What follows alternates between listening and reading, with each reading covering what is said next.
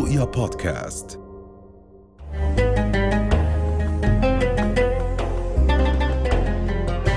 حلقة جديدة من ساعة محبة لنرتقي سوياً. السلام عليكم ورحمة الله وبركاته. أيها الأعزاء، أحييكم وأرحب بكم وحلقة جديدة من ساعة محبة.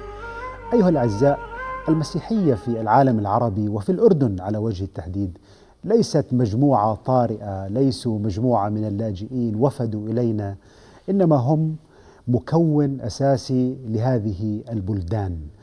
الحديث عن المسيحيين العرب ربما نكون قد قصرنا كثيرا في أن نعطي لهذه المجموعة الأصيلة التي تمثل الشريحة الأساسية لهذا المجتمع الذي نعيش فيه، ربما نكون قد قصرنا في أن نعلن عن أصالة هذه المجتمعات، وأننا مهما كانت اختلافاتنا في التفكير الديني يظهر البعض بأن اختلافات قد تكون كبيرة، ولكن في الحقيقة ما يجمعنا وما يقربنا من أواصر الدم والثقافة واللغة والذكريات والمعاناة والألم والاحتلال والتحرير والوطن والبحث عن الإصلاح والبحث عن التعليم، كل ذلك بكلمة واحدة يختصر الحياة المشتركة التي يعيشها المسلم والمسيحي العربي في هذه البلدان، وعلى وجه التخصيص في الأردن. معنا في هذه الحلقة للحديث عن المسيحيون في الأردن الأب الدكتور رفعت بدر. أهلا وسهلا،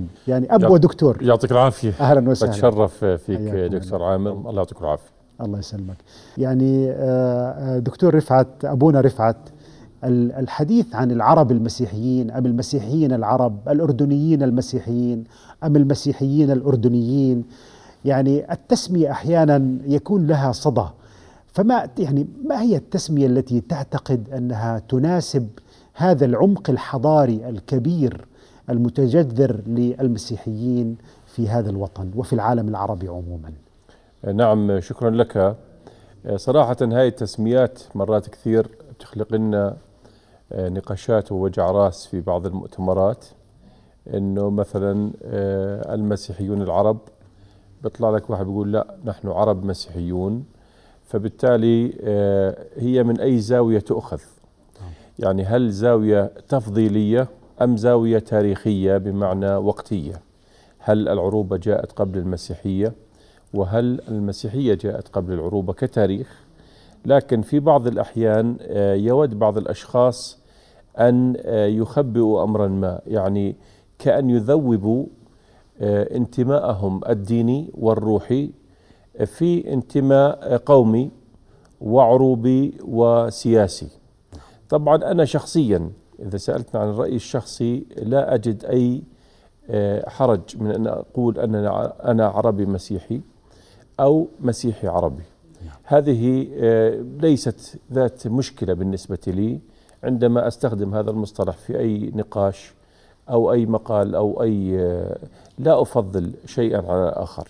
طبعا أنا أعتز بكوني مسيحي كمواطن مسيحي في هذه البقعة من الكرة الأرضية، سواء كانت البقعة الأردنية تحديدا كدولة نعتز بالانتماء لها، أو بالبقعة العربية في الشرق الأوسط أو في البلدان العربية أو في الوطن العربي.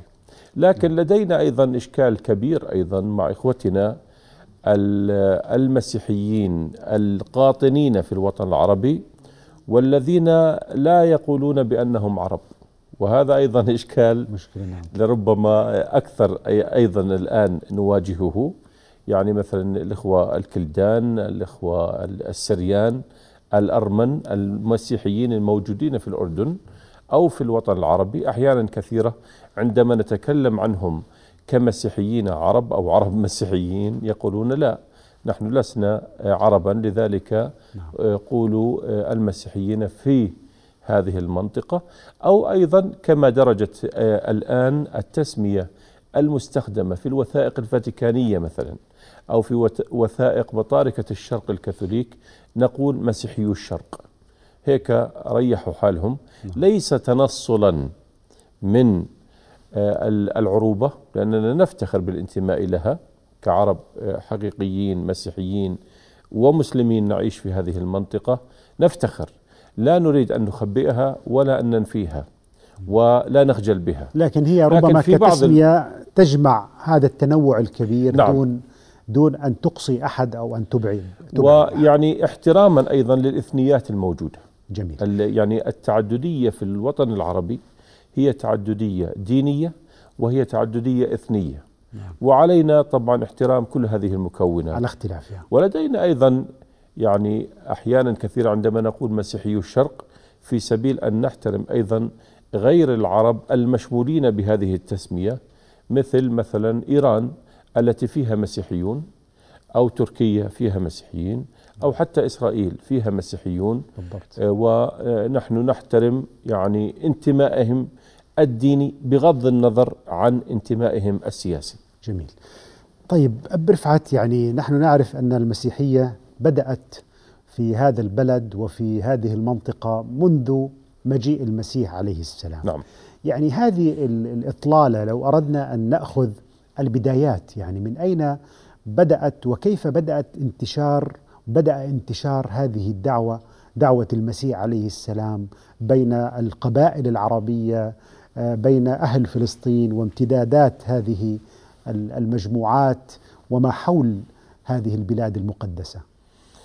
يعني إذا تحدثنا عن الإنجيل المقدس الذي يذكر فعلا أن السيد المسيح جاء إلى ربوع الأردن وأجرى فيه المعجزات وعلم، وفي مياه نهر الأردن طبعا عمت، والمكتشفات وكل الشواهد التاريخية تقول بأنه تعمد في الضفة الشرقية من النهر، وأنه أجرى معجزات كثيرة في داخل الأردن. يعني في في منطقة مثلا أم قيس التي هي جدارة، هنالك طرد الأرواح الشريرة من رجلين كانا ممسوسين بالشيطان، ومذكور أنه جاء إلى جدارة وهنالك قابله الجداريين أو الجدريين وقالوا له لماذا أنت هنا، ابتعد عن أرضنا، وأجرى هذه المعجزة.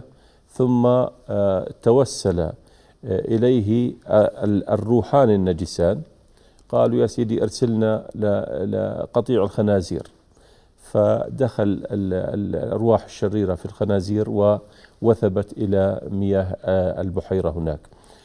هذا فقط لكي نقول أننا لسنا بعيدين عن الإنجيل وأحداثه. لذلك عندما نتحدث عن المسيحية في الأردن نحن نتحدث عن المسيحية الناشئة مع المسيح نفسه. جميل. مع السيد المسيح نفسه. جميل. لكن بعد و... الفترة هذه يعني نعم. نحن أمام قرابة خمس أو ست قرون ما بين المسيح عليه السلام وما بين النبي محمد والفتوحات فيما بعد. نعم. وعمر بن الخطاب وأبو عبيدة عندما بدأت هذه الفتوحات تأتي إلى هذه المنطقة من شمال الجزيرة العربية بلاد الشام. هذه الفترة يعني نحكي عن خمس ست قرون، كيف كان أحوال المسيحية في الأردن؟ لنبدأ من سنة السبعين. سنة السبعين عندما أتى القائد الروماني تيتوس ودمر أسوار القدس، ومع الأسف هنالك طبعا تحققت نبوءة السيد المسيح لن يترك فيها حجر على حجر، دمرت. فهرب أيضا المسيحيون المضطهدين في ذلك المضطهدون في ذلك الوقت من البطش الروماني من جهة، واليهود الذين رفضوا هذه الدعوة من جهة أخرى، هربوا جاءوا إلى بيلا، وهي مدينة أيضا من ديكابوليس أو المدن العشر، تماما مثل ما هي جدارة أيضا. يعني لدينا في الأردن نصيب كبير من أرض ديكابوليس أو المدن العشر. وأول تجمع مسيحي، يعني نستطيع نقول أول باللغة الدارجة طائفة مسيحية كونت في الأردن هي في بيلا في طبقة فحل، يعني جهة الشونة الشمالية هناك، عندما هرب المسيحيون المضطهدون في ذلك الوقت وجاءوا لكي ينشدوا الأمان والاستقرار. وكأننا هذا قدر الأردن أن يكون دائما ملاذ, ملاذ وملجأ فعلا للهاربين من بطش الاحتلالات العسكرية أو الاضطهادات الدينية، وجاءوا إلى طبقة فحل. فنحن فخورون بأنه في الأردن تكونت أول جماعة مسيحية في بيلا وطبقة فحل. ومن ثم طبعا عندما نعود إلى الشواهد التاريخية، سواء كان آثار ما زالت مكتشفة أو لم تكتشف بعد في الأردن، يعني لأنه المسيرة طويلة ممكن نكتشف اكتشافات أيضا أكثر من التي اكتشفناها، يعني قبل قبل أشهر قليلة عندما اكتشفت الحمامات الرومانية في وسط البلد في الأردن. يعني في ما زال لدينا الكثير من الاكتشافات. لا زال لدينا الكثير نعم. لكي طيب. يكتشف، لكن ما هو مكتشف نعم. حاليا سواء في المغطس أو في الكنائس أو شواهد مثلا الحاجة الإسبانية إيجيريا التي كانت تصف كل مكان تزوره كمكان مقدس. يعني هي ذكرت جبل نيبو وكيفية الطقوس به، وذكرت بالتفصيل ماذا رأت، ووصفت الكنيسة. وهذا في أي قرن؟ هذا في القرن الرابع للميلاد. جميل. نحن نتكلم عن يعني مرحلة ممتدة، مرحلة بناء الكنائس بعد مرحلة السلام الروماني أو ثلاثمائة وثلاثة عشر، عندما سمح الإمبراطور قسطنطين بأن تكون المسيحية ديانة رسمية من ضمن أراضي الإمبراطورية الرومانية، وكان الأردن طبعا جزءا من هذه الأراضي، والآثار الرومانية شاهدة أيضا على أكيد ذلك أكيد. انتشرت الكنائس برفعت إنه مثلا في منطقة مثل أم جمال في أكثر من عشر كنائس نعم. قديمة أثرية. دكتور، كنائس كما ذكرنا في الأردن كثيرة جدا، حتى نعم. يعني أن هناك من يقول أن أول كنيسة يعني تعود إلى منطقة أيضا في شمال الأردن في المفرق، في رحاب، في رحاب آه. منطقة رحاب، رحاب بني حسن، مش هيك؟ في رحاب بني حسن ف... أو في مرات في أيلة في العقبة أو في أيضا أيلة. يقولون بأنها أول مما كنيسة، مما يدل على أن الحس الديني كان حسا قويا عند نعم. الإنسان الأردني منذ القديم، يعني أنه هذه الميولات الدينية ميولات عميقة وقوية، وبالتالي يحب دائما أن يشيد المعابد والكنائس، وفيما بعد أيضا أصبح المساجد. يعني هذه النظرة، هل المواطن الأردني، هل الإنسان الأردني والعربي عموما هو إنسان يعني يحب الدين بطريقة مختلفة، بطريقة أكثر عمقا؟ ما القصة؟ يعني عندما وجدت فسيفساء تعود إلى القرن الرابع والخامس للميلاد في الأردن، كان دائما هنالك ختم مميز للأردنيين في يعني للمسيحيين في هذه البقعة العزيزة، وهي هذا الشعب محب المسيح. وقد وجدت في مادبة، ولذلك يقال أحيانا كثيرا مادبة المحبة للمسيح، ولكنها، وهذا ما أخبرني به العلامة الراحل وكان من أكبر علماء الآثار في القرن العشرين الأب ميشيل بيتشيرلو الذي له بصمات كبيرة في جبل نيبو، واكتشف أم الرصاص وأسهم مع سمو الأمير غازي بن محمد باكتشاف موقع المغطس. لذلك عندما نتكلم عن، وهو قال لي بأنه بالوهادنة في بلد العزيز شمال الأردن المحاذي لمكان ولادة النبي الياس، مار الياس أو النبي إيليا، هذا الشعب محب المسيح. لذلك اعتبرت هذه الجملة مثل الختم البلدي. والله والشيء الجميل يعني أعذرنا على المقاطعة، يعني أنه لا تجد مسلم في العالم إلا ويجب أن يحب المسيح، وبالتالي هاي النبوءة نعم وهذه العبارة نعم. هذا الشعب يحب المسيح، ثم يأتي بعد قرون طويلة يأتي الفتح, الفتح الإسلامي، والمسلم يعني يحب المسيح، وإذا لم يحب المسيح فليس بمسلم أيضا. يعني عندما عندما شيد مسجد في في مادبة نعم. مسجد المسيح ابن مريم. جميل.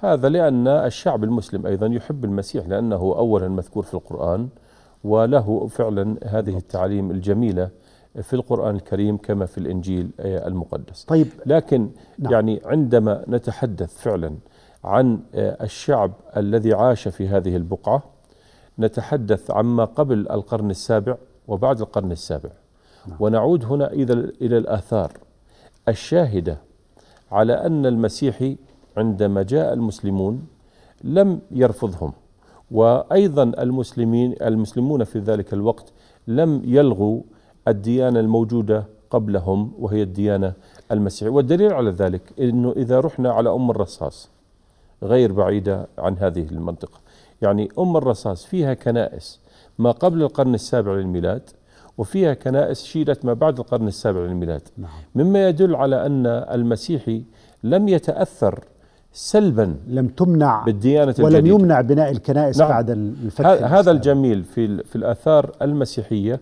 التي نكتشفها اليوم. طب والله يعني أب رفعت يعني هناك طبعا بعض المستشرقين حاولوا أن يفسروا سبب يعني انتشار الإسلام وحتى قبول كثير من المسيحيين، كيف أنهم قبلوا الإسلام وبعضهم أيضا اعتنق الإسلام. فبعضهم حاول أن يفسر الموضوع نتيجة وجود الصراعات داخل الطوائف أو بعض البدع المسيحية وبعض الصراعات المسيحية، أو وجود بعض الاضطهاد أيضا للمسيحيين العرب. فبعض المسيحيين العرب وجدوا بأنه إخوانهم العرب المسلمين هم أقرب إليهم. يعني هناك بعض التفسيرات المختلفة الحقيقة وأحيانا متناقضة عن سبب يعني حب العرب المسيحيين وتأييدهم بطريقة أو بأخرى لهذه الرسالة الجديدة ولهذه الدعوة الجديدة. يعني كيف تنظر يعني يعني هي السبب أم أن الوداعة والطيبة والرسالة المحبة كانت يعني والصدر المفتوح كان له دور أيضا، تعاليم المسيح كان لها دور في أن يقبل المسيحيون أيضا برحابة صدر إخوانهم المسلمين؟ ما رأيك؟ يعني لا شك أنه الحرية الدينية لربما تحترم في كل العصور. نعم. الحرية الدينية هي قناعة كل إنسان بأن يعتنق الديانة التي يرتئيها مناسبة لخلاصه الأبدي. هذا تعريف الحرية الدينية، هذا متفق عليه وهذا لم يختلف يعني لا في الماضي السحيق أو الماضي القريب أو حاضرنا أو مستقبلنا. الحرية الدينية هي محترمة ومقدرة. الآن إذا وجدوا قناعة في هذه الديانة الجديدة فمبروك عليهم، هذا الاعتناق عن اقتناع هو حق إنساني. نعم. يعني أقول. هل كان في هنالك إكراه؟ يعني لا لا أظن أن الإكراه كان موجودا، ولكن كان لربما في عصر من العصور كحالات استثنائية ربما، مثلا فرض دفع الجزية مثلا، وهنالك بعض القبائل التي دفعت الجزية وبقيت على دينها، بعض القبائل لربما لم تستطع أن تدفع الجزية أو جزء من هذه القبائل. يعني في أسباب متنوعة لا نستطيع أن نحصر الموضوع يعني بسبب واحد. يعني أنا لما بشوف مثلا مرات كثير بشوف من من آل بدر في كل مكان في العالم. نعم. يعني عشيرة آل بدر مسلمين ومسيحيين، نحن نعتبر من الغساسنة مثلا. مم. نعتبر من الغساسنة، صعدنا مع الجماهير التي كانت تصعد. الآن هل نقول صمدنا كمسيحيين أم نقول بقينا مسيحيين ولم ولم نرغب بالتغيير؟ بينما هنالك عشائر من آل بدر لربما أصبحت مسلمة واعتنقت الديانة الجديدة. والله هون أعذرني يعني أب رفعت، أذكر أنه أحد إحدى العشائر المسيحية أيضا هي نصفها مسلمين ونصفها يعني بقوا على المسيحية، وفي إحدى القرى أعتقد في شمال، يعني صححني إذا هذه المعلومة، لكن قرية من نفس العائلة مسلمة لم يكن لديهم مسجد. فالشق المسيحي من الأسرة كان فيها يعني بعض الموسرين فساعدوا على بناء مسجد لإخوانهم. نعم. المسلمين. يعني مرت عليك قصة يعني فعلا يعني تعتبر؟ أنا يعني كثير مرات نسمع. نعم. عن ناس يتبرعون لبناء المساجد. نعم. وفي كل أنحاء العالم. يعني لدينا في الأردن طبعا مآثر وقصص أصبحت شعبية جميلة جدا لأنها تدل على عمق التواصل والتلاحم. ربما يعني بناء على هذا الكلام الجميل الذي ذكرته، من يقول أننا كنا نعيش الوئام والانسجام دون أن نتحدث عنه كثيرا. نعم. واليوم هناك من يتحدث كثيرا عن الوئام ولكن لا يعيش هذا الوئام. يعني هل هناك تغير أو بعض التحديات دعنا نسميها التي تواجه هذا العيش المشترك وربما قد تهدد بطريقة أو بأخرى هذا العيش المشترك المسيحي الإسلامي؟ لم يكن بحاجة إلى مؤتمرات أو ندوات، كان نعم. يتحدث عن نفسه بنفسه. نعم. لكن ألا يوجد هناك تحديات اليوم تجعلنا نبحث عن طرق كثيرة مثل هذا اللقاء اليوم مثلا؟ يجب أن نتحدث عن واقعنا، عن جزء من المكون الاجتماعي الأردني والعربي حتى يتعلم الكثير. لماذا البعض أحيانا يقول لك الأفضل أن نتحدث عن الدين، الأفضل أن نعيش هكذا دون أن نعم. نتكلم عن الدين. طيب يا أخي كيف لا نتكلم عن الدين؟ هل أستطيع أنا كمسلم أو أنت كمسيحي أن تعيش دون أن نتحدث عن إيماننا، عما نحب من إيمان، عن المسيح، عن مريم، عن محمد عليهم السلام جميعا طبعا؟ يعني هل العيش الحالي الذي نعيشه هو عيش ليس حقيقي مثلا؟ لا بالعكس، هو هو عيش حقيقي لا شك. احنا بنينا على ما بناه الأجداد والأباء، يعني احنا مش جايين جداد هابطين مظلة ونتعرف على بعض. بالضبط. او زي لما تفضلت في المقدمة انه لسنا ضيوفا طارئين جايين نشرب قهوة ونظل مروحين او ترانزيت. لا، احنا هنا منذ عمق التاريخ سواء كنا مسلمين ام ام ايضا مسيحيين ما قبل وجود المسلمين. الآن التحديات كثيرة، ومنها طبعا لا شك صار في هنالك تشويه للدين في الفترة الأخيرة. في دعنا نتحدث عن العقدين الأخيرين. العقدين الأخيرين عندما جاءت بعض الحركات الإرهابية وتحدثت باسم الدين خلقت خلقت هذه التفرقة. ولكن احنا وحضرتك بتذكر كمسيحيين عرب في الأردن وفلسطين أيضا، لأنه كان مؤتمر مشترك، يعني عندما دعونا إلى مؤتمر بألفين واثنين، يعني ألفين واثنين بعد ألفين وواحد التي كانت سنة فرقت مريرة مريرة جدا على العالم أجمع، بأن هنالك صار الحديث عن من هو الإرهابي، إلصاق الإرهاب كتهمة بديانة معينة. لكن كعرب مسيحيين لم نقف صامتين، ودعونا إلى مؤتمر رعاه جلالة الملك عبد الله الثاني بن حسين المعظم في المركز الثقافي الملكي، وكان يوم كامل مؤتمر العرب المسيحيين معا للدفاع عن الأمة، لأنه شعرنا أن تهديد التهمة الإرهابية تجاه المسلمين ليس منصفا. تستطيع أن تجد إرهابي مسلم، لكن هل جميع المسلمين إرهابيون؟ مستحيل. صحيح. التعميم خطأ.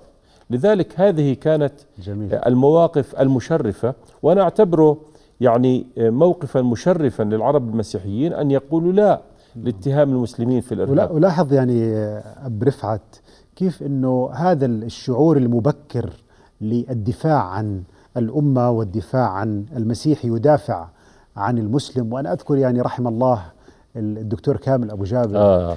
يعني كان يقول، وهذا أنا رجل أعتبره نموذج صح. للمسيح العربي، المسيح الأردني الوطني الذي المعتدل في علاقاته. بالضبط صح. كان يقول من آذى مسلما فقد آذاني. صح.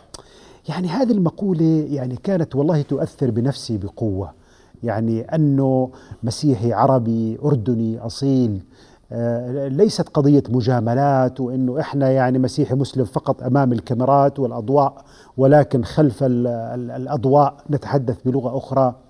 هذه الأصالة في المواقف، هذا الصدق في التعبير رحمة الله عليه. يعني فعلا عندما جاء المسيحيون من العراق، من الذي دفع الثمن؟ دفع المسيحي والمسلم من, من البصرة والأيزيدي والصابئي. إذا نحن ندافع عن قضية واحدة. صح. برفعت. يعني لا شك لا شك أنه كما قال أحمد شوقي كلنا في الهم شرقون. نعم. وعندما يعني أصبحت هذه المقولات على ألسنة الصحافة العالمية، لا شك أنه هذه مثل البذار السامة التي وجدت مع كل أسف تربة خصبة. هذا الذي يؤلم حاليا بعد عقدين من الزمن عندما نفكر بالشباب العربي الذين تجندوا للالتحاق بتلك المجموعات الإرهابية التي فعلا نثرت سمومها في الشرق وفي العالم. نحن يعني تفاجأنا فعلا لأنه في حجم شباب قد ساروا خلف هذه المقولات المتعصبة التكفيرية التي أرادت فعلا أن تخلق هذه الشروخات، وتأثر فيها تأثرت فيها مجتمعاتنا العربية مع الأسف. وأصبح هنالك يعني أحاديث مسلم مسيحي، اختلاف لطائفية حتى في داخل الديانة المسيحية آه. نفسها صار في هنالك خطابات طائفية أكثر. يعني ألا تشعر يعني أب رفعت أنه وجود إسرائيل على أساس ديني واستغلال الدين واليهودية على أنها هي السبب في الاحتلال، وأنه احتلال فلسطين لأن لأن التوراة تقول باحتلال فلسطين، ألا تشعر بأنه هذا مثل مقدمة لتلك المجموعات التي تحب أو تريد أن تبرر إرهابها باسم الدين كما أن الصهيونية بررت احتلالها باسم الدين. هل من علاقة بين استغلال التوراة واستغلال اليهودية ومن جهة ثانية استغلال بعض هذه الاتجاهات المتطرفة للإسلام أيضا؟ نعم. من أجل مآربها. التعصب واحد والمكان بالضبط، التعصب واحد، استخدام الله للعنف والمآرب والمآرب الشخصية السياسية. آه هذا خاطئ بكل الأديان. يعني عندما تقول إسرائيل أنا أبني هذه الدولة أو هذا الكيان باسم موسى باسم, باسم موسى أو باسم الله الذي دعانا إلى أرض الميعاد، هذا فهم خاطئ وهذا استخدام خاطئ. إذا كنت تريد بناء أي أمر على اسم الله عليه أن يكون عادلا منصفا محبا رحيما. هذه صفات الله المعرفة، سواء كانت دولة إسرائيلية دينية أو دولة ثانية ألصقت اسم الدين بنفسها بكيانها وانهارت والحمد لله. هذا خطأ. الآن نحن بحاجة إلى الخروج من هذه الأزمات. بعد عشرين سنة، بعد عقدين من الزمن، وجدنا أنفسنا أن من الذي كان الضحية الكبرى هي التعددية الدينية، لأنه بعد ما كل ما حصل نحن فقدنا جزءا كبيرا من مسيحيي هذا الشرق، سواء كنا فقدنا عرب مسيحيين أو مسيحيين عرب، لكن فقدنا فقدنا أكثر من مليونين شخص، وحتى المسلمين سواء يعني كان من مصر سيدي عدد كبير جدا من المهاجرين واللاجئين. نعم نعم يعني مشكلة نعم عامة. لكن نحن نتحدث عن من هجر بسبب انتمائه الديني. نعم. المسيحيون من الموصل عندما فروا هاربين صحيح. صحيح. وتشتتوا في كل أقطار العالم. اليوم تجد مسيحيي الموصل يعني أكثر تهديدا ربما. هذول كانوا هذول كانوا اضطهاد اضطهاد مباشر بحت. نعم اضطهاد بحت. هلا في من هجروا من المنطقة بسبب العنف السياسي. مثلا نشوف سوريا. سوريا لم يقع هنالك اضطهاد مباشر على المسيحيين، ولكن فرت الكثير من العائلات السورية سواء كانت مسلمة أم مسيحية بسبب العنف السياسي. بالعراق أيضا في الأزمات الماضية بحرب الخليج واحد وتسعين أو بعدوان أمريكا ألفين وثلاثة، يعني كان هنالك مهجرون لكنهم لم يهجروا على أساس عرقي. ما بعد دخول أمريكا ألفين وثلاثة ما بعرف كيف فرخت كل صحيح. هذه الحركات صحيح. صحيح. المتطرفة. الاحتلال الأمريكي طبعا سبب أساسي جدا، يعني يجب أن لا نغفل عنه. نعم. يعني يعني أخ عامر أنت البارع في الحوار الديني وفي العقيدة، هل كنا نتصور أننا سنبدأ القرن الحادي والعشرين وتفجر كنائس فوق رؤوس مصليها؟ في مصر كما حدث في مصر, مصر وفي العراق وبالعراق. نعم. صارت ومساجد. نعم والله ومساجد طبعا، بيوت عبادة بيوت عبادة خلينا نقول بيوت عبادة. نعم. يعني فيها مصلين سواء كان يوم الجمعة أو صحيح. سواء كان يوم الأحد. يعني في مصر أحد الشعانين صحيح أحد الشعانين عندما يرفع المؤمنون يرفع و... المؤمنون أغصان الزيتون رمز السلام. نعم نعم دمرت الكنيسة فوق رؤوسهم وراح ضحيتها الكثير من الشهداء.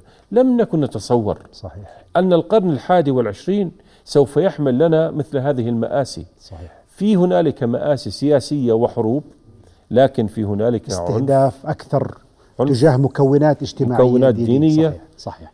هجرت العديد من مواطنينا العرب، يعني من مصر وسوريا والعراق.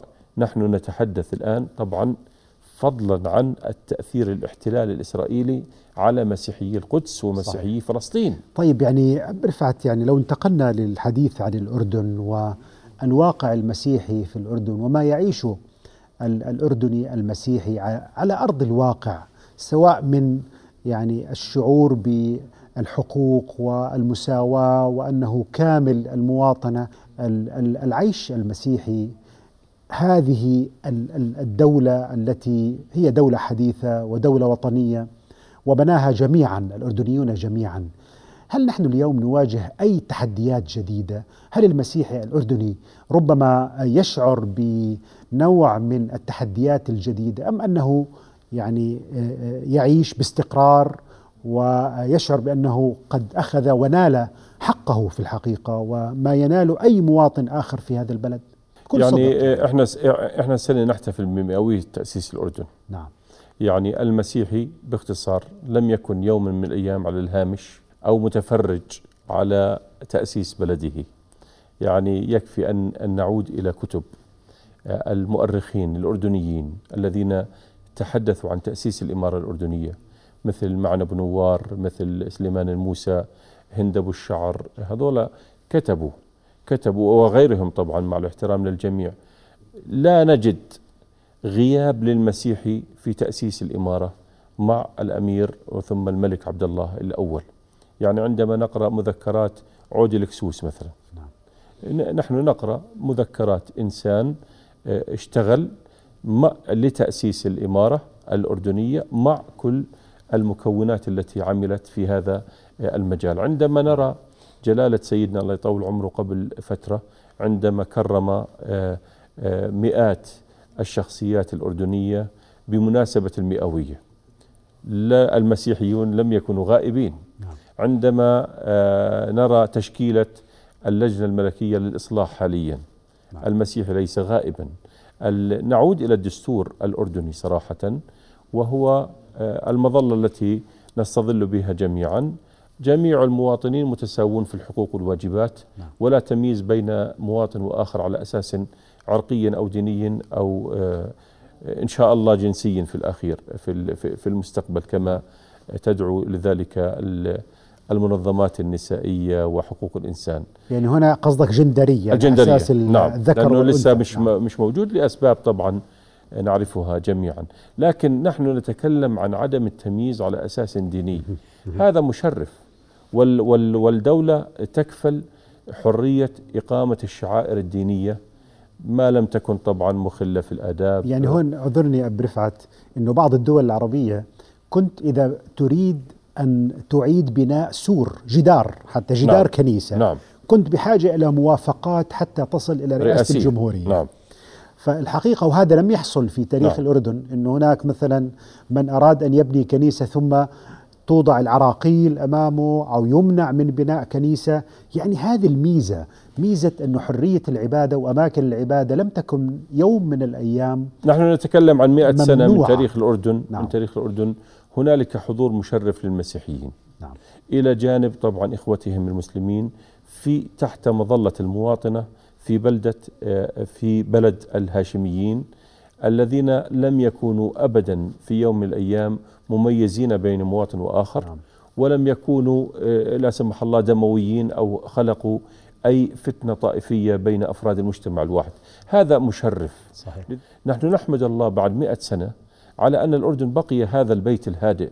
طبعا كلفنا كثيرا بأنه بدك تستقبل أيضا المتألم والمجروح من بلده، مثل ما حصل مع رغم شح المصادر شح المصادر نعم وضيق الحال على المواطن الأردني أحيانا. لكن السوري أتى إلى الأردن وهي مبسوط، العراقي إجى على الأردن. خمسة وثلاثين دولة، خمسة وثلاثين جنسية لدينا لاجئين في الأردن. نحن نحمد الله على هذا المسار الآمن في الأردن ونأمل له الاستمرارية، لكن نحن نتكلم عن حضور أيضا مسيحي قد أسهم إسهاما كبيرا، سواء كان في الحياة الروحية لتنمية الروحانية لدى المؤمنين المسيحيين نعم. سواء كان المؤسسات التربوية حتى السياسية. لما نقول أنه قرابة تسعة من أعضاء مجلس تسعة النواب نعم. من مئة وثلاثين هم من الأردنيين المسيحيين نعم. حتى الجانب الاقتصادي جزء كبير أيضا من الأردنيين المسيحيين. والجميل أنه المقاعد والجميل المقاعد في, يعني. في البرلمان ليست مقاعد طائفية كما في بعض البلدان، ليست كوتا يعني. هي, هي كوتا ولكن مش مقعد طائفي، بمعنى مش روم أرثوذكس وسريان آه. وروم آه. كاثوليك. في بعض البلدان أيضا فيها هذه المحاصصة الطائفية. لدينا مقعد مسيحي طبعا الذي يجلس عليه عليه أن يشرف هذا الكرسي لأنه اسمه مسيحي، لا يمثل فقط فئة المسيحيين، وإنما هذا يمثل احترام لربما آني، يعني بمعنى أنه في المستقبل قد تلغى الكوتا ويصبح المسيحي منافس مع كل المواطنين. لكن حصل أنه في مسيحيين أردنيين وصلوا إلى قبة مجلس النواب بانتخاب مباشر، ممكن في بعض النساء مثلا أيوه. في سلمى الربضي دخلت مش على مقعد مسيحي، أيوة هذا على مقعد نسائي. نعم. يعني ال ال المرأة الأردنية محظوظة م. أنها تنافس على المقعد المسيحي وتنافس على الكوتا أيضا جميل النسائية. جميل. يعني لكن كرجال لا، ما ما حصلش. يجب أن نطالب بالمساواة في هذا. طيب يعني أحيانا تبرز بعض المشكلات، يعني نحن يجب أن نكون واقعيين. أحيانا يعني أنت كرجل دين وإعلام يعني معروف في هذا البلد، شكرا، تواجهنا مشكلات، إنه والله مشكلة إنه زواج مثلا شاب مسلم بمسيحية، أو مثلا شخص غير دينه أو معتقده. يعني إحنا مجتمع وبصير يعني هذه القضايا تحدث، كيف نتعامل؟ ما هي الحكمة؟ ما هي المعادلة الذهبية أب رفعت لنتعامل مع مشكلاتنا دون أن نخل بهذه الوحدة الجميلة وهذا العيش الجميل؟ نعم. فلان تزوج من فلانة. أنا والله هذا الفنان الأردني صوالحة، آه نعم، يعني أحد الفنانين، يعني كيف بكل يعني حكمة تعامل مع يعني ابنه الذي أراد أن يتزوج بمسلمة. يعني هذه الحكمة حقيقة التي تتمثل بكثير من القيادات الدينية صراحة والإعلامية والفنية، يعني هي كيف هي نتحدث عنها؟ هي هي المضبوط، يعني موضوع على يعني على واقع الحال. نعم. أحيانا كثيرة يعني نصفها بالحكمة، بس أحيانا كثيرة ليس لديك مسار إلا هذا المسار. لماذا؟ لأنه يعني ما زلنا نتحدث عن حرية إقامة الشعائر الدينية، ولم نتحدث عن الحرية الدينية المكتملة، حرية المعتقد. حرية المعتقد هذا طبعا مش موجود في الوطن العربي كله كحرية معتقد أو حرية دينية أو حرية التحرك بين الأديان. لذلك القوانين الحالية المعمول بها، وخاصة في قضايا الزواج، إنه لدى زواج مسيحي في مسلمة يعني لا يستطيع إلا أن يغير دينه، وبالتالي هو ليس مسار الحكمة التي تدعو الإنسان إلى ذلك، وإنما الواقع الواقع بيجبرك على ذلك. إذن أب رفعت لدينا الكثير مما يستحق أن نغيره أو أن نحاول تغييره باتجاه يعني جعل هذه التجربة أو هذا المجتمع، الحقيقة هو ليس تجربة، هو مجتمع على أرض الواقع، مجتمع أكثر تقبلا وأكثر. يعني الزواج الزواج بجر بجر إشكاليات أخرى، مثل الإرث مثلا. الإرث بين مختلفين دينيا لا يورث، وبالتالي لدى الزواج المختلط يستطيع الإنسان أن يتزوج بإنسانة على غير دينه، ولكن في مجتمعاتنا العربية ما زالت جهة معينة هي المسيطرة على تسيير الأمور. لذلك نحن نأمل في المستقبل بإيجاد طرق بديلة لغاية الآن لم نجدها، وتشريعية على المستوى التشريعي. على المستوى التشريعي. نعم. الله يعطيك العافية. أنتم أيها الأعزاء، إلى أن نلقاكم في حلقة أخرى، أستودعكم.